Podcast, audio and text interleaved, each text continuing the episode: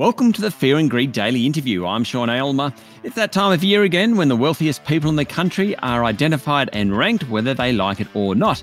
The list, Australia's richest 250, has been released by the Australian today, and as always, it makes for some great reading. John Stensholt is the editor of the list and my guest this morning. John, welcome back to Fear and Greed. Thank you, Sean.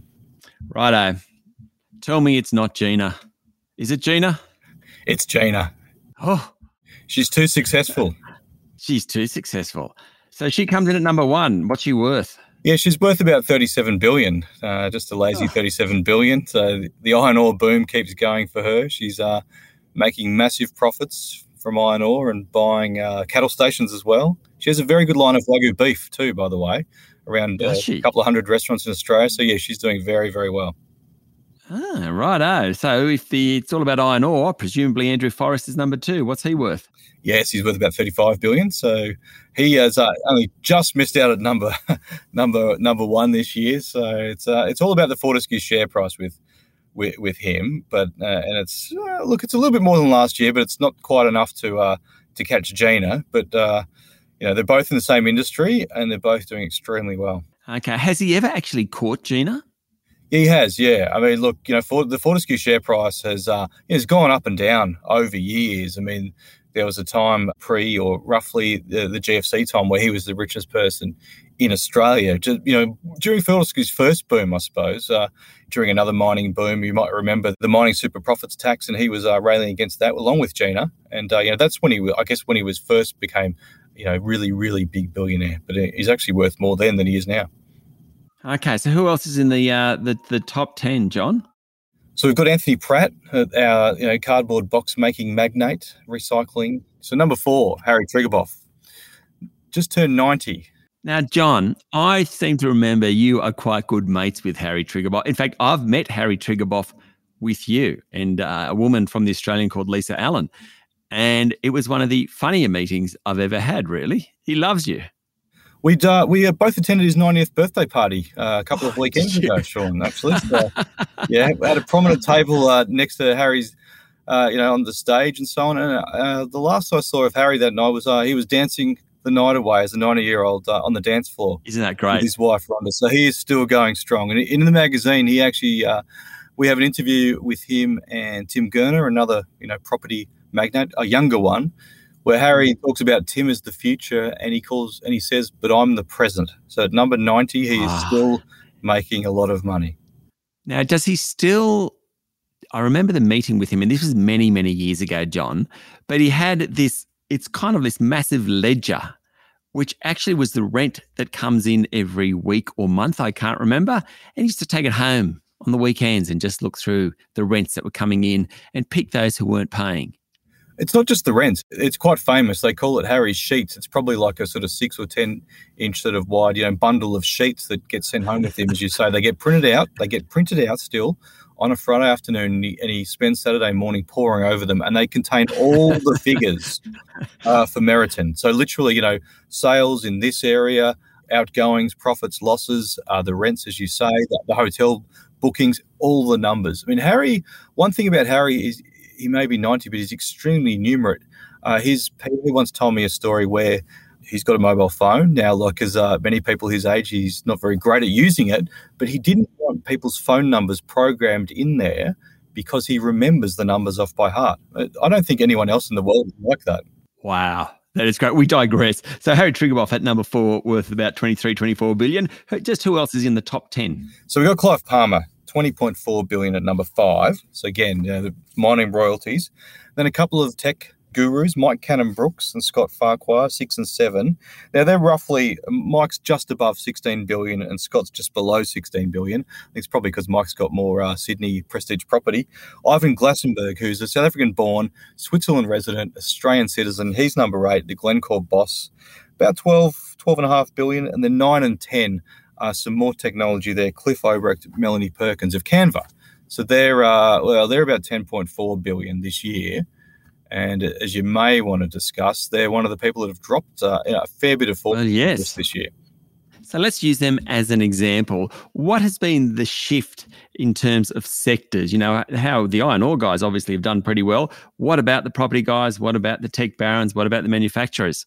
Not just the top 10, but across the list. Well, technology, even if you count the four that we just talked about on the top 10 there, the two Atlassian co founders and the two Canva co founders, between the four of them, they have dropped 25 billion this year wow. from their paper fortune. So that that is a barometer of of what's happened to tech the technology industry, you know, tech share prices on the Nasdaq, uh, valuations of private companies like Canva as well. So yeah, so in the last few years, you know, you saw the rise and rise of the tech barons. You know, the, they've become such a you know part of I guess modern society in terms of you know the altruism and the sort of green technology push that they're also doing outside of their, their day jobs.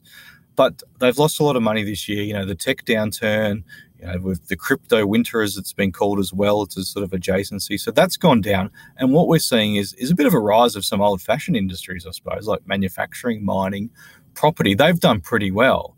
So you talk about someone like an Anthony Pratt, you know, his profits have held up because he keeps building, you know, cardboard box making facilities across America. So look, some of these old fashioned industries are suddenly back in fashion because you know what? They actually make profits and that counts for something. Stay with me, John. We'll be back in a minute.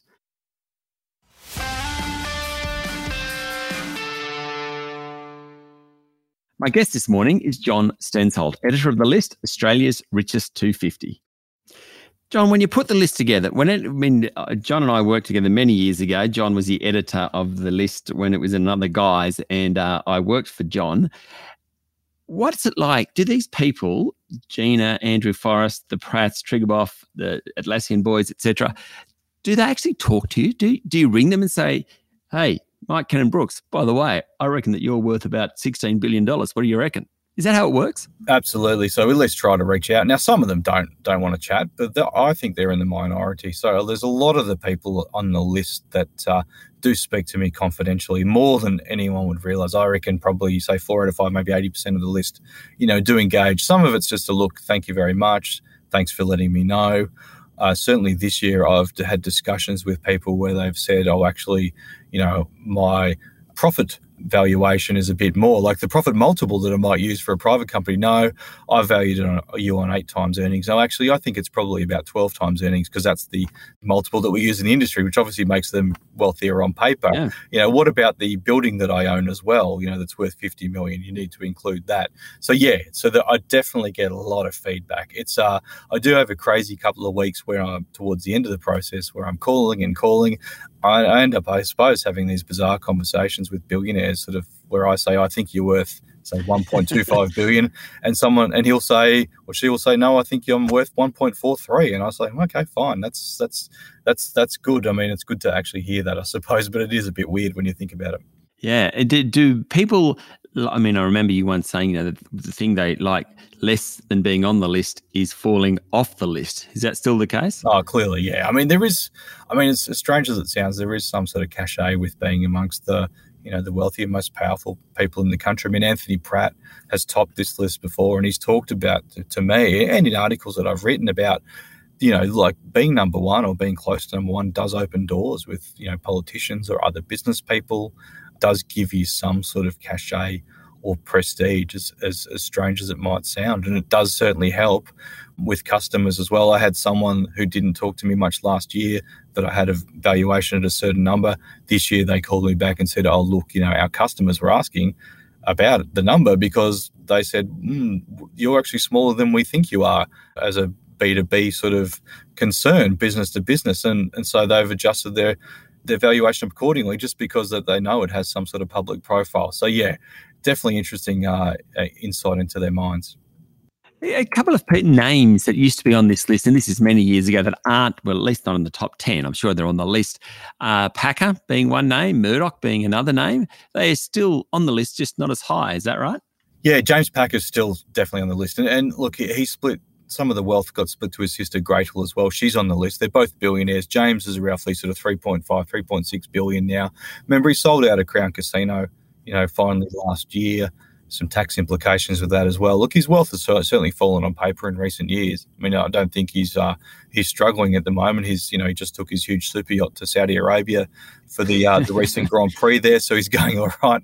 Yeah, he's definitely still on the list. Lachlan Murdoch, you know, is obviously uh, boss of ours here at News Corp. He's definitely on the list, and uh, yes, we do check these valuations with the, all these people that you do mention. So yeah, absolutely. Look, there's still you know big. You're right, big, powerful, older generational names. But I think the beauty of this list is when you bring new names on it, and that just shows, you know, how the economy and how uh, modern society changes along, you know, along the lines with, you know, how the list changes too.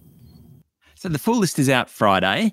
Is there much of it with the 250? Is there much of a change this year? I mean, the top 10 are fairly similar, but is there much of a change through the list versus last year? Yeah, I tend to I tend to generally average about you know twenty odd new names every year. I think this year I've got about sixteen or so, and there's a lot of people that just miss that list as well, right? I mean, I probably if I made it a well, I mean, I don't really want to make too much work for myself. But I made it a top three hundred. There'd be all sorts of new, really interesting people. that just come just below that cutoff. But yeah, so we got a, a crypto gambling billionaire, Ed Craven, who's on the list for the first time. He's 27 years old and he's worth about wow. 2.01 billion. We've got you know the Penrite founders, which is an old Australian family business. You know, they're making big profits. There's female retailers that have come onto the list for the first time. The Zimmermann sisters, who are a massive name in fashion, they are such a really, really good business that's been exported around the world. So I think that's the really interesting part. So the new names just show you how business is changing in Australia, how society is changing along with that, and you know, consumption habits or spending habits, and all these sort of other sort of economic signposts that, that the list can show. How long have you been putting this list together in one form or another? Uh, the first one, Sean, I think that was uh, in your younger days in around 2008. So that uh, that might date both of us. That's been 15 years now. Goodness me. Wow. And you're really, really good at it. John, thank you for talking to Fear and Greed. Thanks, Sean. That was John Stensholt, editor of The List, Australia's richest 250. The full list, of course, is out tomorrow. This is the Fear and Greed Daily Interview. Join us every morning for the full episode of Fear and Greed, Australia's most popular business podcast. I'm Sean Aylmer. Enjoy your day.